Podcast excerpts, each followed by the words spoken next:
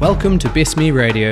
I'm your host, Carl Hamilton, and I talk to experts in many areas, including movement, psychology, nutrition, as well as other inspiring people who have done extraordinary things, all in an attempt to provide you with the information, inspiration, and tools that will empower you to step into the best version of yourself. Hi, everyone in the Best Me community. Now, judging from the feedback of the last episode, there were a lot of minds blown, including my own. And uh, I agree with the feedback that it was a refreshing angle on ancestral health and the hunter gatherer way of being. Now, today we're changing tact a little bit and we're talking to someone who has experienced a lot of pain and a lot of fear. We'll explore how, no matter who you are, uh, what you've been through, or what you're currently going through, that we can all find a way to a meaningful existence. And some may say an uh, enlightenment as a result of these painful experiences. We will explore why and how to find your worthy struggle, as you know, struggle is a given, and why we should be seeking adversity um, to advance our own personal evolution. Now, this man has been through a lot and come away with some great tools and techniques to better the human experience. And his book was so powerful, it was even forwarded by the Dalai Lama. So please enjoy, and as always, continue stepping into the best version of yourself. Hey, Carl. My name is Akshay Nanavati. I'm a Marine Corps veteran, ultra runner, adventurer, and the author of the book Fear Fearvana and uh, so much more. Let's. um, so uh, we've got a lot to talk about today. Um, but first of all, um, what I'm excited to to learn a bit more about is um, a little bit more around um, your your background and growing up. Mm-hmm. So. Mm-hmm. I'd like to to start. I don't need the full, complete, uh, detailed history, but sure. um, I'll be really interested to know, you know, where you grew up, what sort of environment, and um, yeah. perhaps how that shaped you as well. Yeah. So I was born in India. I'm originally from India. Grew up in, in moved around a lot. India, Singapore. Moved to Texas when I was 13. Um, and soon after move, because I moved around a lot, I was kind of lost, I guess, in figuring out who I was. I wasn't nearly sure if you know. Some, I guess many kids are, but some kids seem to know their path earlier on. I definitely wasn't one of those. So soon after moving to Texas, I got very, very heavily into drugs, mm-hmm. into alcoholism, in a pretty dark way. I mean, I still have scars on my arm from when I used to cut myself, burn myself, just in a very self-destructive path and uh, for about a year and a half was on that path. I lost two friends to drug addiction, wow. and was pretty much headed down there myself. Um, and but I was born to a good family also. Like I mean, great family, put me in the best schools. So it wasn't like I was some traumatized child or anything. I really, you know, that kind of metaphorical silver spoon in my mouth. Mm-hmm. But coming out of drugs actually was when I learned the value of throwing out that spoon and like literally and metaphorically crawling through the dirt. I joined the Marines despite two doctors telling me that boot camp would kill me because of a blood disorder I was born with. But um, I decided to, I mean, it took me about a year and a half to kind of fight my way into the Marines. And through that experience is really what has shaped me into who I am. That was kind of the the launch pad for my discovery and my understanding and the beauty of what struggle can do to us and why it was worth, you know, kind of destroying that luxury and comfortable life that I had been born to, in into to explore the depths of adversity. And since then, that path has been just kind of scaled up since then to now everything I do with Fearvana. I mean, that's the ethos of Fearvana is that fear and struggle can be an access point to bliss and enlightenment, right? And so that was really the launch pad for that whole world and to, for who I am today. Beautiful. And um, on that note of you know seeking adversity as well, um, you've just come off a dark retreat.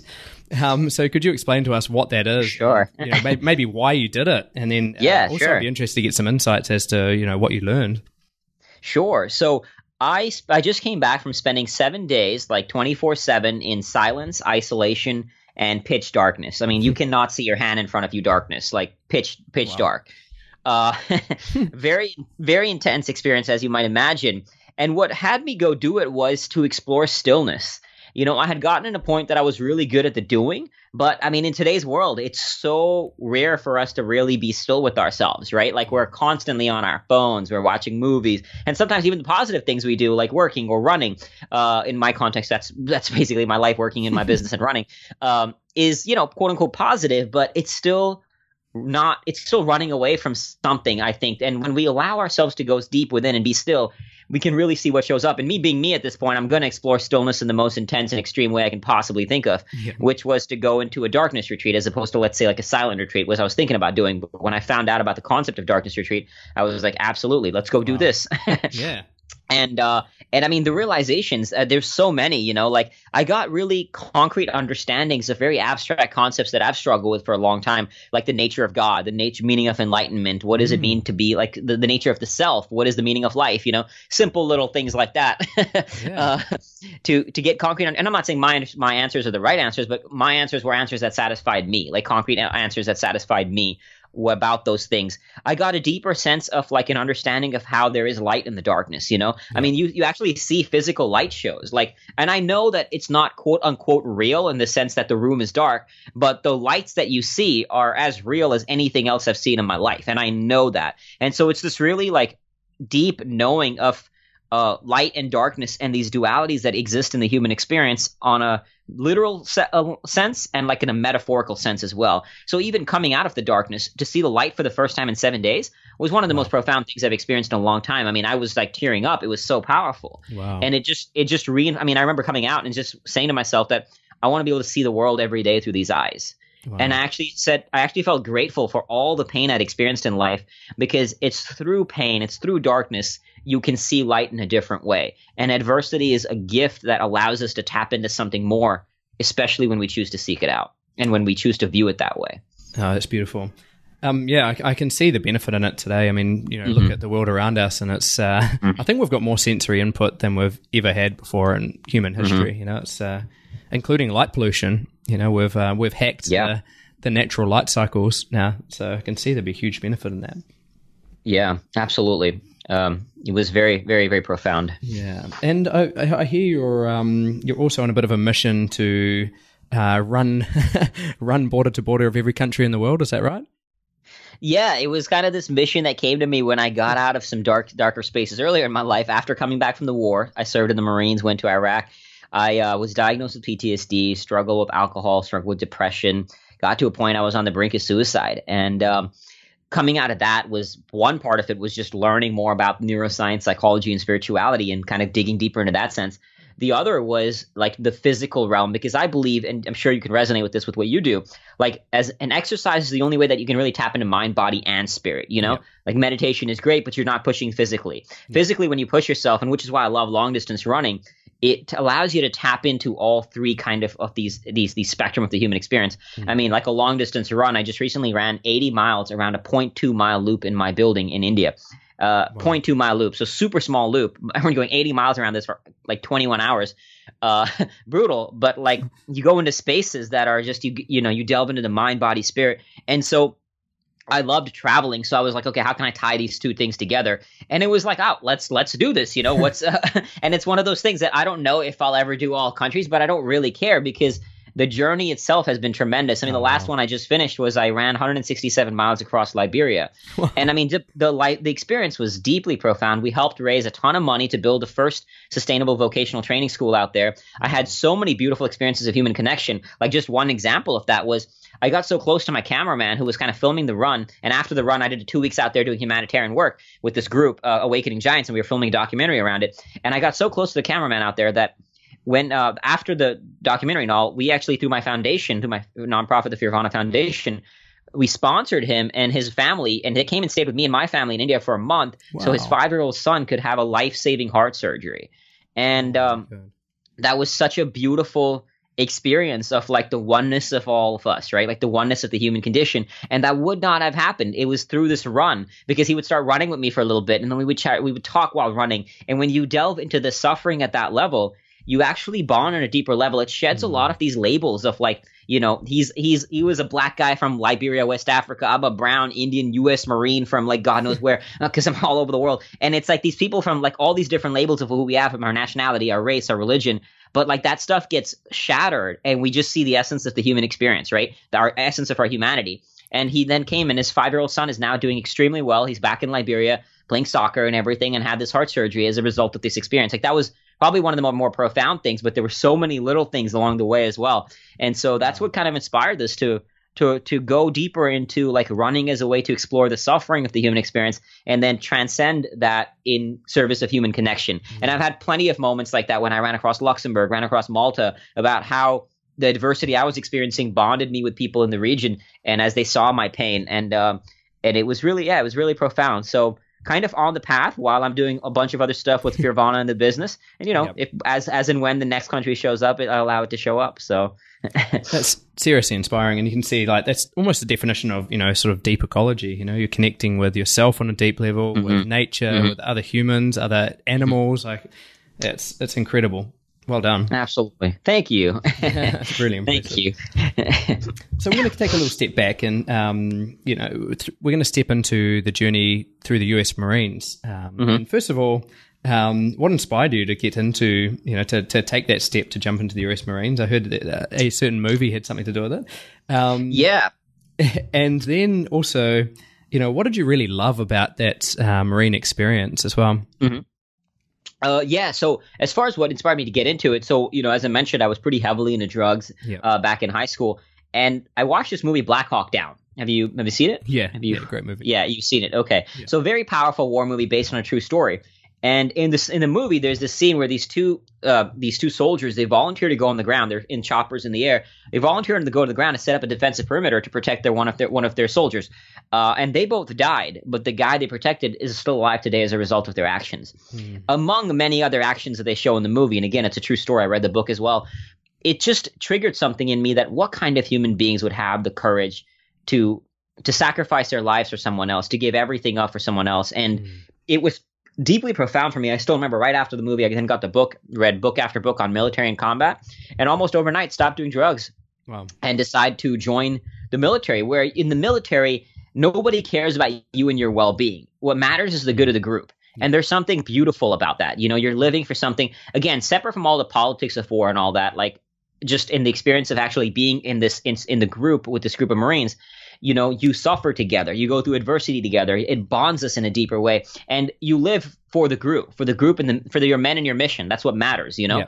and your well-being is a, is a is a distant like not even a third a distant fourth fifth or whatever you know beyond everything it's what matters is the is the men and the mission and i loved that experience. I loved living in service of something beyond myself. That was one thing. So the camaraderie i loved experiencing the struggle you know? I mean like i said i was born to a good life with good you know comfortable. I right to now i'm very close to my parents.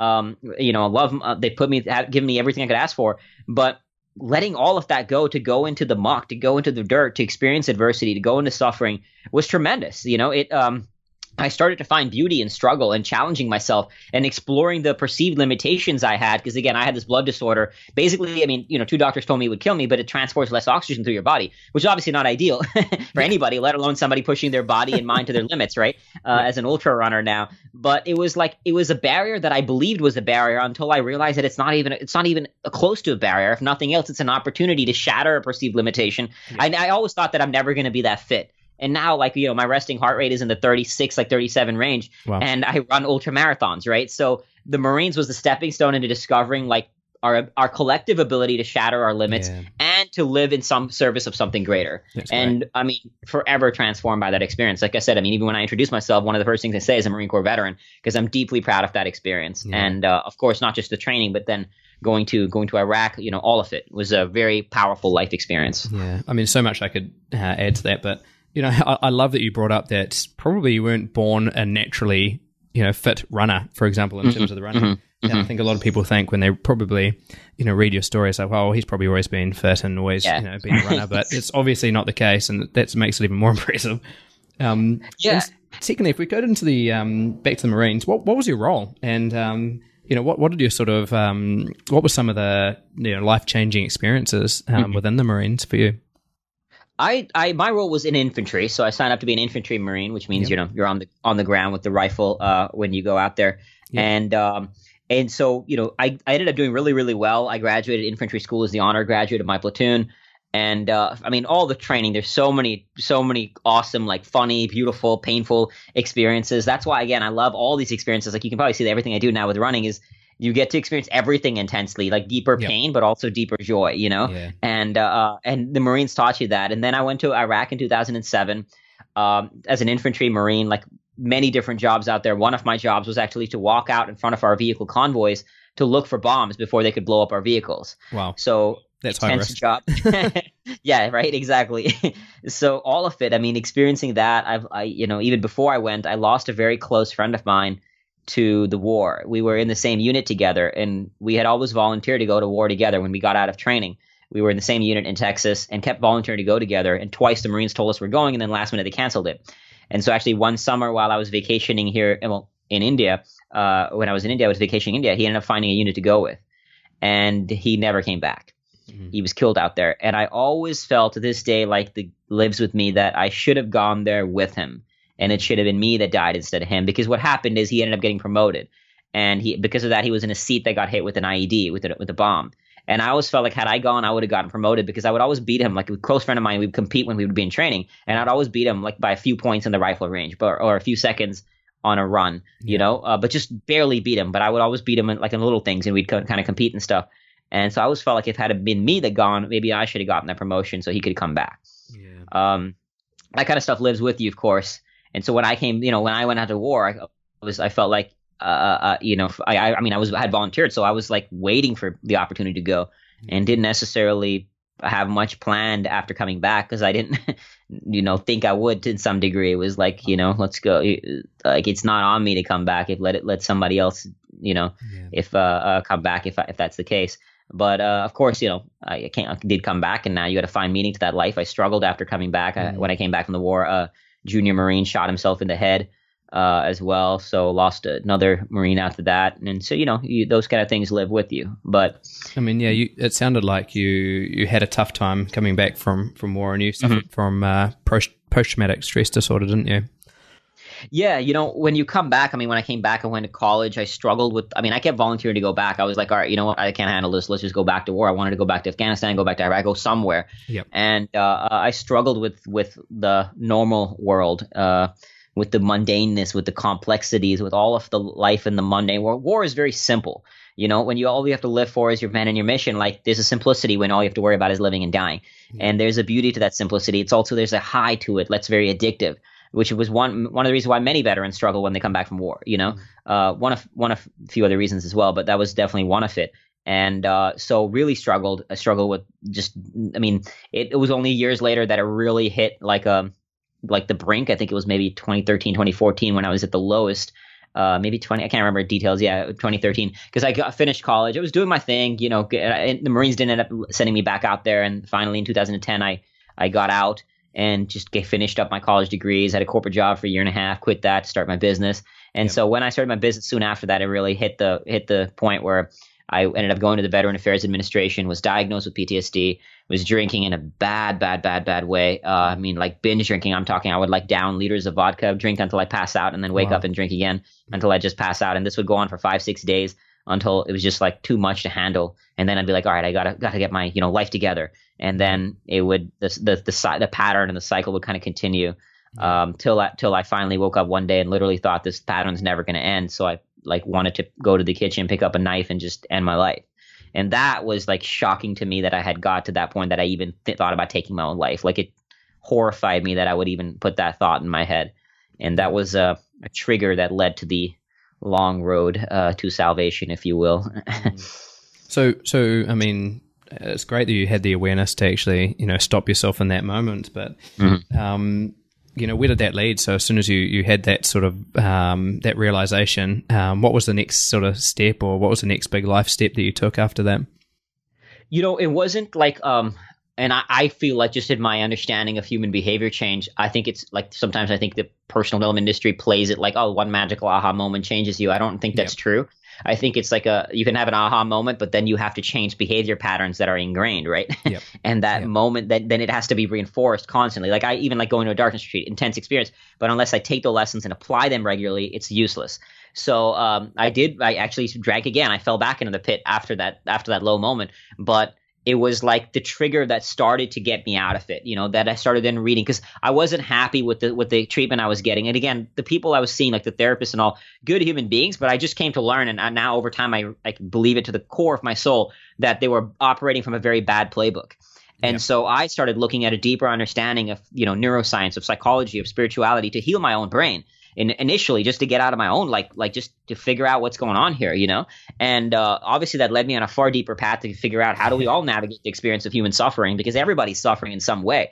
Yeah. uh, we all have our degrees we all experience it all experience pain and how do we navigate that? And i think that's the fundamental problem with the human condition you know? Which because we have like our collective things that we do to progress and try to evolve but we haven't really um, figured out how do we enhance the experience of a human life, the content of human experience. You know, yep. if, if, anything, it's only getting worse because I think the problem that we that we're that we're, we're seeing is that we're trying to make our lives easier and easier and easier. And like every new yep. piece of technology, every like we, our progress is how we make our lives easier, and that's a huge flaw. Like easier is not better. And I started to learn this. You know, like I had gone through all these experiences that in a way like taught me this, but I wasn't conscious of it, you know? Like I, I didn't come out of the Marines being like consciously saying to myself, struggle is beautiful like I am now, you know? I wasn't as self aware about what I was doing, but life experience combined with these learnings were teaching me something else about how trauma can equals growth. Trauma doesn't like I came to learn, for example, post traumatic uh, stress. Uh, sorry, post traumatic growth. Is that right? Is that what it exactly to? exactly post traumatic growth? Like you know, because most people when they associate trauma, it, they, it leads it's the, the, the first the first word, the first thing that comes up will be post traumatic stress disorder. Mm. But the reality is, trauma can be an access point to growth and it, tremendous growth, to enlightenment, you know? And, uh, and so I started to, to distinguish between post traumatic stress versus post traumatic stress disorder. So I had symptoms of post traumatic stress, but that doesn't mean it was a disorder. They labeled me as such, but I refused to accept that label, you know, and create ultimately a new one. Like Beautiful. just because I was jumpy when there was loud noises, because I felt survivor's guilt. Anybody who loses somebody close to them is going to feel answer to ask that question at some point in their life. Why them, not me? You know, so survivor's guilt is a human experience. It's an expression of love. You know, it's not like a po- it's not a disorder. And really separating the two that okay, I have all these symptoms of like my brain just learned to uh, respond to life that way because it was spent seven months in a war zone. That's yeah. not a disorder. That's a normal human ex- uh, response to life, right? and when I let go of that label, then I can choose who I want to be instead and create a new self instead of being attached to that label and that definition of who I was. Oh, I love that. That's brilliant. Um, so much to add to that again. That's that's great. So um, when you did your research and your, your study, you studied psychology, uh, neuroscience. Uh, what were some of the most powerful research um, papers or, or, or, events that you came across uh, during that time? You know, one of yeah, one of the most powerful concepts that I think really lives me to this day, and really like is also expands on what I was just saying, was that we don't control what first shows up in our brain. So neuroscience and spirituality have both shown this. So for example, in neuroscience, they've shown studies that like I have this glass of water next to me. When I pick it up, my brain has actually registered that action before I'm actually do it. Like, and there's plenty of studies that have shown that they can actually measure brain, like the, the, the brain patterns and see the, where it activates before a person consciously takes the action, which is, I mean, it questions a lot of our notions of free will, right? Like, mm. what is that, what does that say about free will? And what I came to learn is like, I think this one quote from this beautiful book, uh, The Psychology of Man's Possible Evolution, really summarizes the essence of this. He says, Man is a machine, but a very peculiar machine. He is a machine that, when recognizing he is a machine, can cease to be a machine. and the idea is that, and that, that to me is kind of the essence of it. Like, we are very much all of us. We think we are like these autonomous free will creatures, but we're not. We operate based on patterns that have ingrained into us, like on everything that shaped us into who we are today, right? Like our past, yeah. our genetics, all life experience. But by simply accepting what is, we can then rise above what is and create and use it to create something else. And that's exactly what I did with my symptoms of post-traumatic stress disorder, like of post-traumatic stress. That you know these things were there. I'm jumpy with loud noises. I don't like crowds. I feel survivor's guilt. That's my brain's response to an experience of war. But that's not me. That's not who I am, right? Doesn't like I am not my thoughts. Exactly. Hmm. Like it doesn't define me. There's a space between my thoughts, my feelings, and my experiences, and me as the thinker of my thoughts, the feeler of my feelings, and the experiencer of my experiences. And mastering that space is everything. So like hmm. in, in spirituality, they also called it like Buddha said, we're, we're all stabbed by the the two darts of suffering. And the first dart is the one we don't control. So, for example, like if I stub my toe against a door, the first dart is the pain in my, to- in my toe. The second dart is when I start saying things like, you know, why do bad things happen only to me? Why does God hate me? Why does why does this door stupid? The house is stupid. That kind of thing. And it's the second darts that causes problem, even not just in an external sense, but like emotionally. If I'm standing on the edge of a cliff, my brain feels fear. If somebody walks into this room right now with a gun, I'm gonna feel fear. I'm not choosing to feel it. My brain reacts to that experience. What I do in the space between that fear and my conscious reaction is everything and hmm. realizing, and I call the second dart syndrome because most people aren't aware of the two darts of suffering. We just get lost in that downward spiral, and the first dart gets connected and attached to the second dart, as opposed to realizing there's a space and then saying, hey, this thing is here, this emotion is here, hmm. this experience is there, this thought is there, but I am not those things. Who do I want to be outside of that? And that was everything. So I'm not my alcoholism. I am not my suicidal patterns. I'm not my response to war. Who do I want to be instead? And then finding who I want to be and creating who I want to be on a regular basis. So it's kind of like event uh, plus awareness equals the outcome. Absolutely. Yeah. Beautiful. And so exactly. Yeah. That's really good. I And like rec- that. Rec- that definition of the space is great. That space is everything. So this obviously led to the creation of uh, Fearvana, um, which I love the, the title of, by the way. But um, can you define, uh, you know, Fearvana to to the guests and to myself as well? Sure. I define Fearvana as the bliss that results from engaging our fears to pursue our own worthy struggle. Hmm. And what I mean by our own worthy struggle is our own path. Like, I don't like that term passion as much because I think it's important to be passionate about that path. But often today's world, the connotation is if I follow my passion, life will be like sunshine and rainbows and ease, right? And it absolutely won't, as Yeah. everybody starts to slowly realize. Uh, that's why I call it your worthy struggle. Like life will be hard. Any path you choose will be hard. But when you find that worthy struggle, you know that that's worthy of who you are and who you want to be. And that is the most beautiful thing in the world to be consumed on that path, to let that path like consume the entirety of your soul. And that's what Fearvana is, is the bliss that you find on that path. It's like the it's like these two seemingly contradictory ideas, fear and nirvana, that I've come to learn are very complementary. And struggle is an, an is an essential part to uh, to achieve enlightenment and bliss and a more me- meaningful life as well. So they have to coexist as one. Beautiful. So, I mean, adversity is probably the one thing in life that's guaranteed, right? it's always going to happen. Absolutely, right? Yeah, whether we like it or not, we whether we with it, seek it, whether we seek it out or not. Yeah. Yeah. We're taught. We're taught. We live in a world that teaches us to demonize the experience of adversity. I mean, 100%. when you say when you say words like fear, stress, anxiety, adversity, like pain, suffering, nobody hears those words and thinks positive experiences, right, or positive emotions. Yeah. We all think of them as negative, and that to me is the single greatest problem that stands in the way of our happiness. When we actually reframe our relationship to these to the experience of suffering in any form, then we can live a happier a life. And that's the whole ethos of Fearvana is to help people develop a positive relationship to suffering so we can live a happier and more meaningful mm-hmm. life. Yeah, I mean, there's been some great research come out of the states actually around you know stress and your relationship with it, and you know if you view stress as a bad thing, um, it will literally um, shorten your life um, by I think it was around twenty to forty something percent. It was quite significant anyway. But if you view Yeah. it as a good thing, it actually has a potential to extend your life. So um, it's not necessarily the stress that's a problem; it's your relationship with stress. It seems to be. Absolutely. Is yeah, no, love. Love the way you put it. Exactly. Mm. It's our relationship to it because we need stress in our life. I mean, you know, you work out, you run the gym, right? Like it's like even on a physical level, you have to stress the body for the muscle, and then you recover for the muscles to go stronger. And it's the same thing on a spiritual and mental level. You have to put stress on ourselves. Like that's why again, this world that says kind of eliminate stress, manage stress. Like how do we get rid of stress? No, how do we embrace stress and then obviously temper that with recovery, right? Like uh, uh, it's the same thing. So, but that's and that causes so many problems. It's kind of the demonization of stress Yeah. and fear and all of it. Perfect. So, how would someone go about finding their worthy struggle? Is it is it something that's there? Is it something they just need to become aware of? Um, are there tools to help tease this out? I mean, I mean, assuming there's a lot of this in the work that you do. Um, but Yeah. some, some really easy things that people might be able to explore. You know you start by looking at like what elements of life do you want to live? Like when you look at people living their life what are the criteria? You know like for example i might say okay i love to travel. I love to climb mountains. And uh, maybe some people don't want to do that. They want to spend stay at home with their family. So look at the look at the things like look at the the the lifestyle elements. So start kind of working from the end backwards. Like ba- i mean working from the future to the now as opposed to working from the now to the future. So look at, like what does your ideal world look like right? Once you have some cre- like some criteria laid out then you can start looking at what quote unquote job can get you there. And i say quote unquote job because like it could be like okay i want to become a professional mountaineer you know?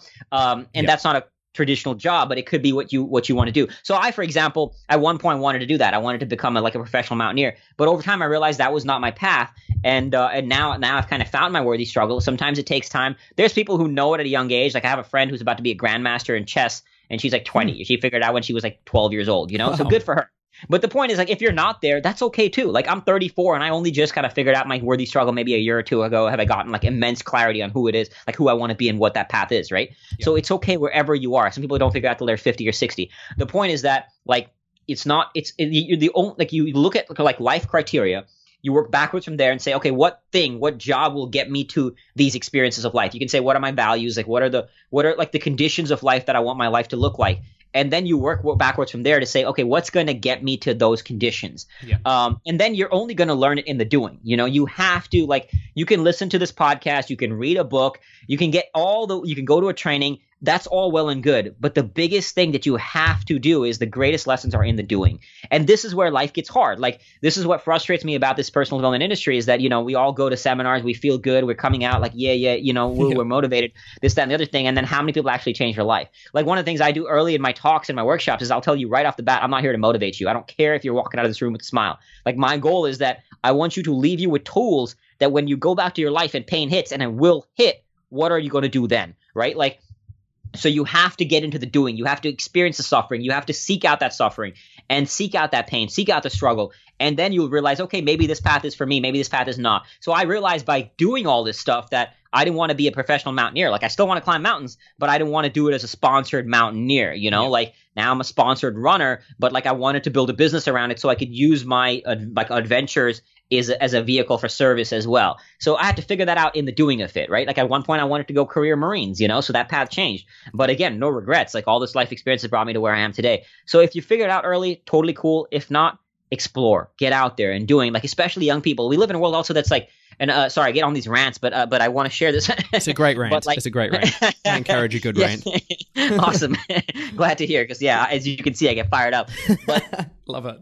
Like we're we're so not patient, right? Like patience. We want our results. Everything. Like we live in our world. We want the results like this, and we can put on. We can order something on Amazon, get it in two days. We can watch movies instantly, and as a result, we're taught like this instant gratification world. Yes. But things take time. Anything worthwhile takes time. I mean, you know it, man. Like six pack abs take time, but we live in a world that says you can get six pack abs walking 14 minutes in a day. 100%. Dude, you know that doesn't happen, right? Like you do, do not get six pack abs walking 14 minutes a day. And the point is though, it's not even about those six pack abs. It's about the person you become on the journey. It's the struggle that shapes you, not just the result. So we got to look at like the journey being the destination and then seeking out that struggle and not saying, I want to get here like this, right? Like I want to get here tomorrow. No, like go through the suffering because it's in the suffering you'll evolve. Not about making the million dollars, not about getting the car, not about the six pack abs. It's the person you become on the journey that really, really matters. So you got to go through the struggle to become that person. Oh, I love that. Uh, uh, my favorite line of that whole that fantastic rant, by the way, um, was "journey being the destination." I think there's so much power in that in that one line. That was that was that was beautiful. Thank you. Yeah, it really, really is. so, it really is the destination. So you're saying, um, just to clarify, um, if you know what your worthy struggle is, seek mm-hmm. adversity mm. that's in line with that worthy uh, struggle. Is that right? Yeah. So once you kind of got figured out, okay, like I want to be a, you know, start a business, I want to write a book, I want to play chess, I want to write yep. movies, whatever the path is, then let that path consume you. This is another thing. Like it's not like a you know like work life balance kind of thing. Like I love talking. I mean, you can hear my life, my life, my work, and my life is very like tied in, right? Mm. Like I mm. talk about my personal life in my work. I talk about my work in my personal life. It's all it's all tied in. So let your path consume you and let it like in, envelop your soul. You know, like my, like let you should be dreaming. If you like my friend again, he wants to be a grandmaster in chess it consumes her. She's about to get there. It's amazing her journey. Like you know, she was struck from a poor background and came and rose up, and now she's about to be a grandmaster in chess. But that path is consumes you. Like I dream it. You know, like yeah. dream my ultra runs, dream my adventures, dream my business, and then let it like just envelop your soul. And mm. then you you're gonna make mistakes along the way. You know, but every failure is a stepping stone to the next evolution of yourself. Like you have yep. to like I like I like I call it an awakening. So when you have this awakening, it transforms you into a new version of yourself.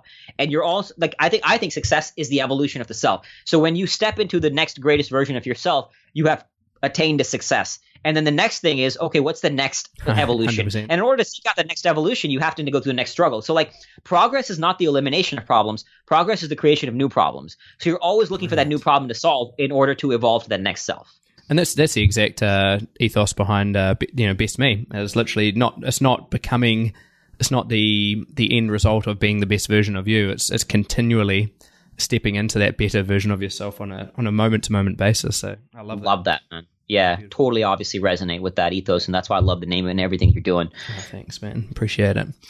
Um, also, like, say if someone has no idea what their worthy struggle is yet, um, would you recommend just uh, seeking seeking adversity anyway, uh, in in any realm, whether it's you know cognitive, mental, emotional, or physical, just to just to see how it feels and how it resonates with them. Yeah, without a doubt. Like, uh, without a doubt, absolutely. I mean, one of the yeah. most powerful ways is through exercise. I mean, exercise again. Not only did we touch on earlier, it, it works on mind, body, spirit, but neuro on on a neurological level. Like one neuroscientist calls exercise Miracle-Gro for the brain because of what it does to the to, to our our brain on a neurological level. Another neuroscientist says that if they could put the effects of exercise into a pill, it'd be the best selling pill of all time, like better than any antidepressant and stuff like that. Mm. So, exercise is the best thing you can do for your mind, body, spirit, without a doubt. And it's also just a I mean, barring like any serious physical disabilities, almost anybody can do it, right? Like almost anybody can get out there and suffer in some capacity. Yep. So, uh, without a doubt, go do that because when you when you go into those spaces, you'll discover something new within yourself, and you'll shatter whatever you'll start. You'll you'll get to a point where you start shattering those labels that either you've assigned for yourself or the world has assigned for you. And you'll start to get deeper into who you want to be who you who you are and who you want to be right? Like yeah. uh, so that's why it's really important. And then through that you know like through, through all of this i've kind of discovered like that's why i mean i used to hate long distance running like hate it. I was when I'm back in uh, high school, like before I was, uh, you know, in Austin, I used to run 100 meters. Even like 400 meters used to terrify me, and I hated it. And now, like, look what I do, right? Like, uh, uh but so I figured it out over time by pushing my limits, and and then inevitably you'll keep pushing them but it'll also help you find out what your path is, you know. And so, like I said, some people might know it, like my friends who you know know that they want to be a chess player, or a screenwriter. They might not go exercise regularly, but they kind of know it. If you know it, great, right? If you don't, then like again, start looking at what what your world is. Look at what other people are doing. Get those references because our brain is always operating from references that it gets from the outside world. So start looking for references and say, mm-hmm. okay, that thing kind of resonates with me, and and you will see that. You know, like when I when I read about professional athletes, like I was reading about Tom Brady and how he says there's takes no days off. And like some people, one person actually said that Tom Brady's competitive drive is like a sickness. But to me, that fired me up. I was like, that's awesome. Like I want to be like, uh, you know. So when you start seeing things like that, that resonate with you, you it'll start tapping into, oh, okay, that says something about me, who I want to be, you know? So yeah. when I look at certain things that like the guys running 100 milers, like that might fire me up when I see somebody in horrific pain from running 100 milers. uh, I'm like, that sounds awesome, you know? That says something about me, right? yeah, I, I, can relate to it. Actually. so yeah, exactly. So it might not, like, you might see that and be like, okay, I have no desire to do that. And that's cool. Like one thing I definitely want to stress is like when people hear my talks, I'm like, you do not have to be someone who wants to run 100 milers. You do not have to do like to climb mountains like I do, or like find your own thing. But when you when you when you look at references around you and see that kind that thing's kind of cool, then then go explore that path and see okay maybe this is what I want to do, you know, mm-hmm. and uh, and do it with some intention and consciousness. I'm not saying just like randomly jump from thing to thing, like really you know tap in. It's a co- combination of awareness with action. Like don't just randomly leap off cliffs, metaphorically speaking, but uh, uh but like a- attach some awareness and then take action, and then through action you'll gain new awareness, and it's kind of like a cyclical process that yeah. constantly is happening. Well, yeah, no, I, I, reference um, you know, a physical experience for me a few years ago. I, I, I told myself I'd never run a marathon. It's just, you know, I mm. said to myself at the time, uh, why would someone even do that? And then as soon as I said that, it's like, oh no, that means I have to do it now. so as soon as I said it, um, I signed up to a marathon uh, in New Zealand. And yeah. I, didn't, I didn't really realize it was one of the, the toughest uh, off road marathons in the country at the time. But I only gave myself six weeks to train from it. So going from couch, well, not quite couch, I was always active, but um, you know, to a full marathon. But I knew that I was doing it, and I knew I knew I'd get there. Well, I had a fair idea I'd get there. I didn't realize how yeah. painful it would be, but I knew that I was going to cross that threshold. yeah, so yeah. much gold. Eh? When I got to that, you know, I think it was about 32k mark when I had about 10k's to go, and my legs had completely seized up on me, and you know things were getting a bit messy. Um, that's when the real, uh, you know, the real tools came about, and, and the, the mm. power and that experience came came through. And I really felt That's like I got a lot from that experience and it sort of pushed me on to do more of those sort of things as well. That's awesome. So. That's awesome, man. I love it. Yeah. it's a beautiful experience for sure. It is. Um, it, it, makes you realize. I mean, I think you're definitely testing these boundaries, which is what I love. But it makes you realize what the human being may be capable of. Oh, right? Yeah, like when we are capable of so much more than we think we are. Yeah. You know, that's why one of the things when I share about running, which we talked about, like my own physical things, is not to say that I'm special. It's to show that we can all do that. Like it's mm-hmm. nothing. There's absolutely that. That's why, like, I want to stress that point that, like, I do not. I'm not some physically gifted runner. Beyond just a blood disorder, I have flat feet. I have scoliosis. I have another condition that my body can't absorb nutrients. And that's the whole point. Is that it's there's nothing special about me. Like anybody could do this. And that's why I mm-hmm. love your story about the marathon. You know, like just we can we can all get out there and push ourselves into new levels and we have to go do it to experience that yeah. to actually experience how how far we can push ourselves incredible um, now i'd just like to get your opinion on this so how much power or how much emphasis do you put in the process of reflection after the pain um, do you oh. think that yeah i mean I, I feel like this is quite often overlooked?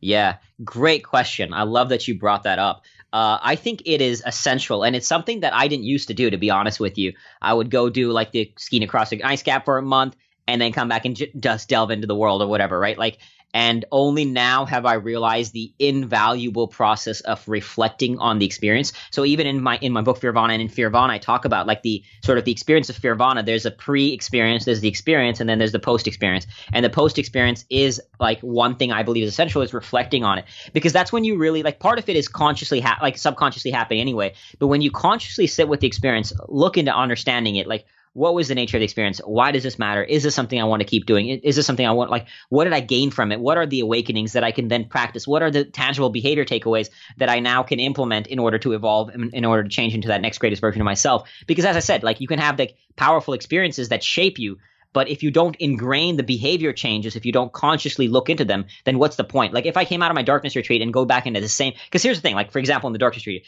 I came back to the same environmental context, right? Like the external reality of my world is the same.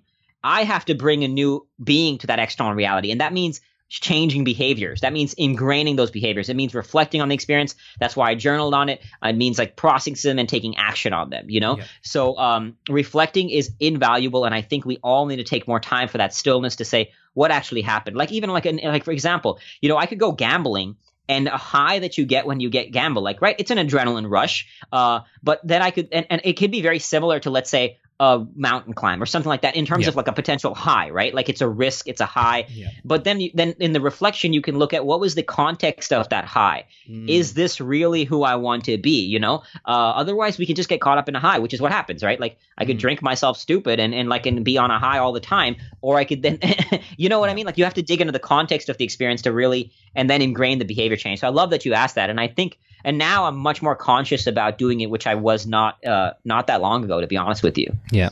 Oh, powerful stuff. Yeah. I, I always think about that with that, what you said about the high as well. Is it is it you know is it a deep gratification or is it like a fizzy high? I think that's you know quite often for me that's the difference. Like, you know, mm. um, mm. I get a buzz from doing those little things, and um, yeah, you know, maybe having some, you know, chocolate or um, yeah, you know, other things that have that short gratif- you know, that short sort of you know, fizzy high. I guess drinking can be another one for a lot of people. Yeah, yeah, um, yeah. You know, I think it's a, like. Sorry, go ahead. No, I was going to say, but does it actually have some some deep gratification? Does it sort of satisfy you on uh, other levels? And when you spoke before about you know your experiences through your run, um, like mm-hmm. those great mm-hmm. humanitarian sort of um, mm-hmm. experiences, that that's got to have some deep gratification there. That's going to last for a lifetime, not just that you know that little you know ten minute, fifteen minute, or even one day sort of high. Yeah, without a doubt. I mean, those. Um, those stay with you, you know. So you definitely get like these sort of temporary highs from like a long run and stuff like that. Mm. But you you get that really really core um, satisfaction of knowing that you've pushed yourself, knowing that you're doing something meaningful for the world. Yeah. Uh, I mean, running for me is just one vehicle of service, but to me, like I mean, after coming out of the war, and everything is about living for something greater than myself. Like, I mean, I actually found out 10 years after the war that my vehicle drove over an active bomb while I was in Iraq, and for whatever reason, it didn't explode. Wow. So you know, like, yeah, crazy thing to think about, right? I found out 10 years after the war, my staff sergeant told me that. And just again, that feeling that I should have died out there. So now the fact that I'm not dead is like, it's on me to not waste this life drinking liters of vodka. I have to do something meaningful with it in service of humanity. And so, like, these experiences give you that tangible, visceral, like, sense of gratitude that I get to do this, that I'm blessed to do this, that it could be a whole hell of a lot worse. There's humanity is suffering all over the world, mm-hmm. man. I mean, that thing that just happened in New Zealand, you know, there's awful yeah. things happening in the space, in, you know, like right now in Sri Lanka, often things happening in humanity uh, all over the world. And to be like grateful for what we are, and to use that in service of those that I those that are around us that are suffering, you know. So uh, it definitely brings that great deep sense of gratitude that then you can mm-hmm. hold on to to to create the next sense, you know, to say that okay, this is who I want to be. This feeling that I felt right now, this is who I want to be, as opposed to that temporary high that I get when I'm drinking or whatever. You know what I mean? Yeah. So holding on to that and using that for the next uh, mission, if you yeah, will. Well, mate, I can tell you, you're definitely on the right track. Um, and again, well done. But um, thank you. I appreciate that, man. Yeah. So. In terms of uh, someone who's in that really, really dark space and are finding hard to, you know, see light anywhere, mm-hmm. where would you mm-hmm. recommend someone like that starts? You know when you're like yeah yeah when you're in the depths of the, the the the absolute low like when i was let's say on the you know on the brink of suicide um it's it's obviously a very very hard place to be. I get that. You know, the first thing like that, like for me, is one. I would say if you can get, you know, get some support, talk to somebody, get some, get get some like somebody around you. That that always helps. But even if you don't have that, and I want to stress that because ultimately, no matter how much people around you, uh, you're in your own world. Like we could mm. be hmm. surrounded by people and still there's like a difference between loneliness and being alone, right? Like we could be uh, alone, like literally in the sense of like there's nobody around me and yeah. not feel lonely, right? Or yeah. we can have tons of people around us and still feel lonely. So ultimately, you're going to have to engage yourself within. Uh, and I think realizing the essence, the core of it is realizing that you are not your thoughts, your feelings, your experiences. And that to me was foundational. Like when I was sharing again that second dart, realizing that because we get what we what happens is when we we get trapped by our low moments. Like oh, like I worked with this one person who she went to a therapist and the therapist labeled her with depression, right? And said, and now what happened is this young kid every time she felt low, she said, "I am depressed. I have depression." Depression became a part of her self identity, mm, as yeah, opposed to like saying, you know, saying something like my brain goes through a state of depression from time to time, but I am not my brain and my brain is not me. Recognizing that whatever is happening is not who you are. Mm. And it's a hard thing. It's I know it's a kind of an abstract thing. It's a hard thing when you're in it, but like to really say, okay, I'm feeling these things, but I am the feeler of these feelings. I am not these feelings. I am thinking these things, but I am not these thoughts. I am not this experience, right? Okay, if I am not that, then who do I want to be? And recognizing that that this experience of pain can be an access point to something beautiful, but you have to look at that. I mean, even if you look at our lives, right? Like humanity, who do we admire? If you look at anybody, any you ask anybody who do you admire, it's always somebody who's gone through some adversity to experience something, yeah. right? So in a sense, we subconsciously praise and value adversity, but like we don't we still demonize it and it's this kind of weird paradoxical thing that we do on a global level right but we value adversity and if you look at our own lives like what's the greatest thing you've done it's gone it's you the, the greatest thing you've done is not sitting nobody's going to say sitting on a couch watching a movie right? Like not to say that's a bad thing but the point is that you can relax to do that but the point is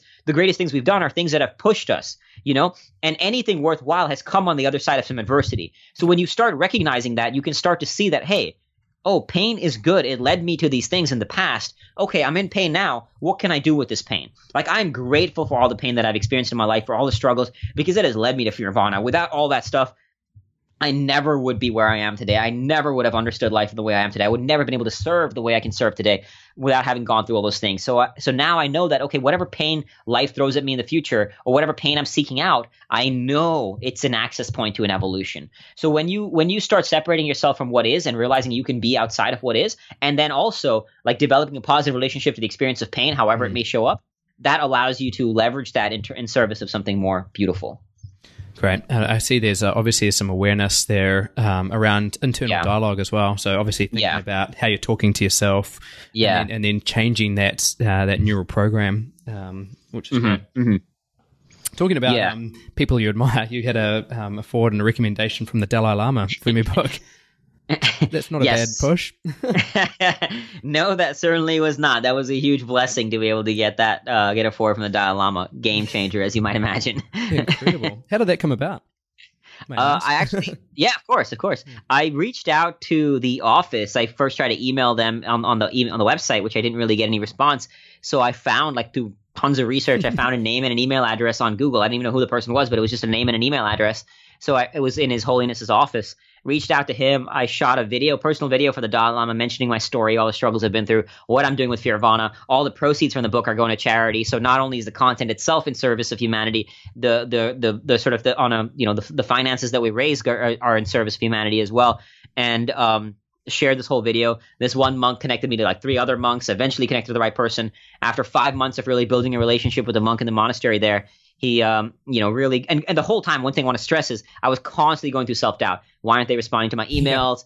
Maybe they hate my book maybe yeah, they don't like dialogue. Yeah that story yeah exactly. it's out, never gonna happen all that stuff. And i really want to stress that point because i was able to be with that voice but not let that voice define me right? Like i would say okay this voice is happening but i'm still gonna follow up. I'm still gonna take the action and not say oh okay they hate me. I'm never gonna i'm not writing them again you know? And as a result of being persistent following up building relationship uh, after five months, this monk wrote to me saying, considering everything you've been through and your genuine desire to serve, I'll press your case. And I ended up getting a foreword from the Dalai Lama, which was just the biggest blessing ever. I can't even, yeah. It was, well, well earned. well, definitely well earned. I mean, it was it was huge for just I mean on a personal level, on a spiritual level, and also just for the book. It's helped it's helped the book reach more people, which is ultimately I think what it's about because so I good. I so like good. to think it can make a difference. Yeah. Yeah. So, I mean, I, I can just see there's so many um, tangible and, and intangible um, ways of, uh, you know, creating a better future, which is part of your um, your mission, isn't it, to create a better future for all? Is that right? Absolutely. You know, like like I said, for me, I think that um, we are looking at progress wrong sometimes. You know, there's certain yeah. countries that now have like a happiness index and stuff like that. Bhutan being the one that originated it, I believe.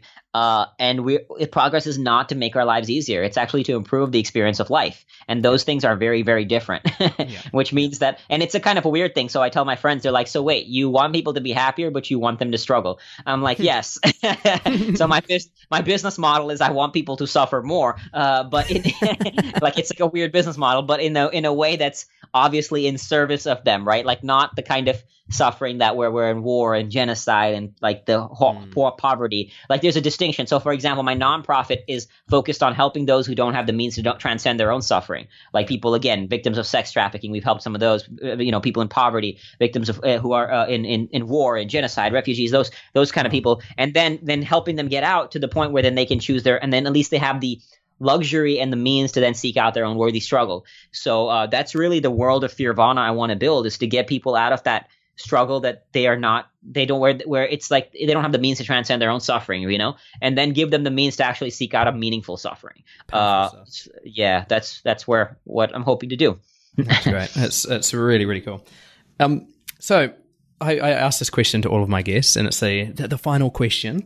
Um so if you were to you know give, leave one piece of information you know a question or even a, a thought uh, with all mm. of the listeners to help mm-hmm. them to you know step into a better version of themselves on a continuous mm-hmm. basis. Mm-hmm. Um, what would that be? Fundamentally, like the most important thing is to practice and train and develop a positive relationship to suffering.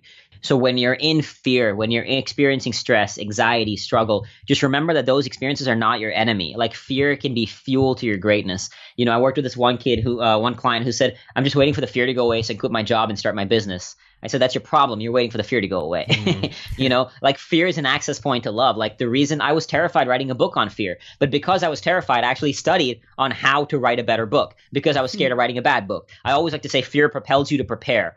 So when you're in fear, when you're in stress, when you're in anxiety, use that emotion, understand it, delve into it, use it to accomplish the goal, and practice and train in developing a positive relationship to suffering. There is no more important skill in the world than that. Most important skill you can practice is that positive relationship to struggle. Beautiful. Words of wisdom right there. And, and thanks again, uh, Akshay, for coming on, man. I uh, really appreciate your time. Uh, you're a busy man, um, and I can't oh, wait to hear more about your uh, your intentional struggles. Thank you so much for having me on the show. I love the conversation. Really appreciate it, my friend. This has been a production of TheWellnessCouch.com. Check us out on Facebook and join in the conversation on Facebook.com forward slash The Wellness Couch. Subscribe to each show on iTunes and check us out on Twitter. The Wellness Couch, streaming wellness into your lives. Whilst the Wellness Couch presenter endeavor to provide accurate and helpful information to their listeners, these podcasts cannot take into account individual circumstances and are not intended to be a substitute for health and medical advice from a qualified health professional. You should always seek the advice of a qualified health professional before acting on any of the information provided by any of the Wellness Couch podcasts.